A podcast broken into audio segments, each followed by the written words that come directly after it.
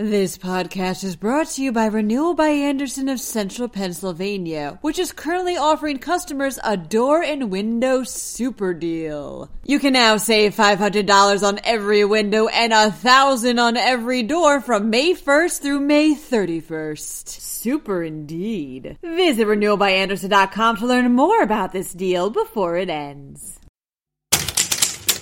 The teens behind the video of a wounded deer being tortured have been identified. Meanwhile, prepare for slow traffic in several Pennsylvania counties over the next few days as a slow moving tractor trailer makes its way across the state at 15 miles per hour. And Pennsylvania water test results are back, and it's fairly good news for most of the state. Continuing on the good news train, a Pittsburgh based language learning app is now valued at $1.5 billion and has plans to keep on growing. I'm Julia Hatmaker, and you're listening to Today in PA. The two teens who tortured and beat a wounded deer on camera have been identified, and one of them is the stepson of a police chief. Alex Smith, who's 18, was one of the boys captured on camera, reports John Luciew with PennLive.com. Smith is the stepson of Brookville Police Chief Vince Markle. Upon recognizing his stepson in the video, the police chief had a copy of the video preserved to serve as evidence and informed the game commission.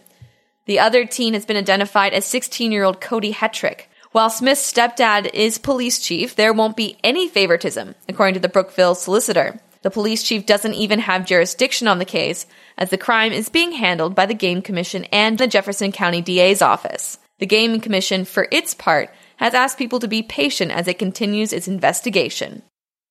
Expect traffic to slow down considerably in western Pennsylvania. A slow moving tractor trailer hauling a tissue paper making industrial dryer is making its way across Pennsylvania, reports Paul Wagner with Erie News Now. The trailer, which started its journey in Erie, is 217 feet long, 20 feet wide, and can only travel 15 miles an hour.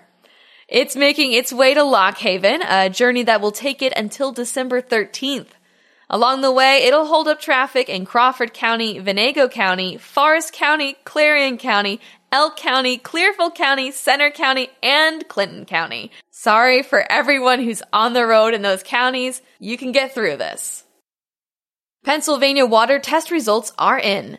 Governor Tom Wolf and the State Department of Environmental Protection have begun collecting samples from 493 utilities at risk of contamination from per and polyfluoroalkyl substances, also known as PFAS. These are chemicals that are used in everything from nonstick cookware to firefighting foam. These chemicals have been linked to decreased fertility, hormonal changes, increased cancer risk, and high cholesterol, reports Wallace McKelvey with PennLive.com. The first round of test results is now in, with only one site out of 96 having a high level of PFAS. The utility that had the high level serves an equipment manufacturer in Centre County and its employees who have been mostly using bottled water. The testing will continue in the coming year. Duolingo, the language learning app based out of Pittsburgh, is now valued at $1.5 billion, reports Natasha Lindstrom with the Pittsburgh Tribune Review. And it's not done yet.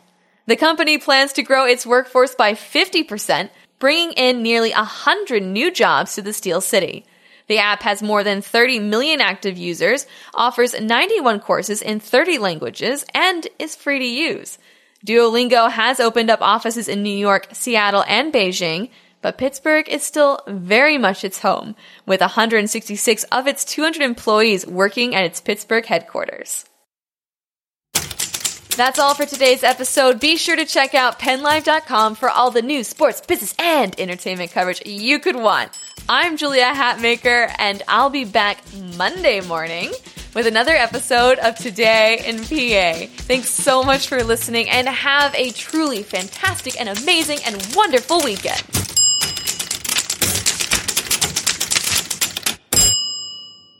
This podcast is brought to you by Renewal by Andersen of Central Pennsylvania, which is currently offering customers a door and window super deal. You can now save $500 on every window and a thousand on every door from May 1st through May 31st. Super indeed. Visit renewalbyandersen.com to learn more about this deal before it ends.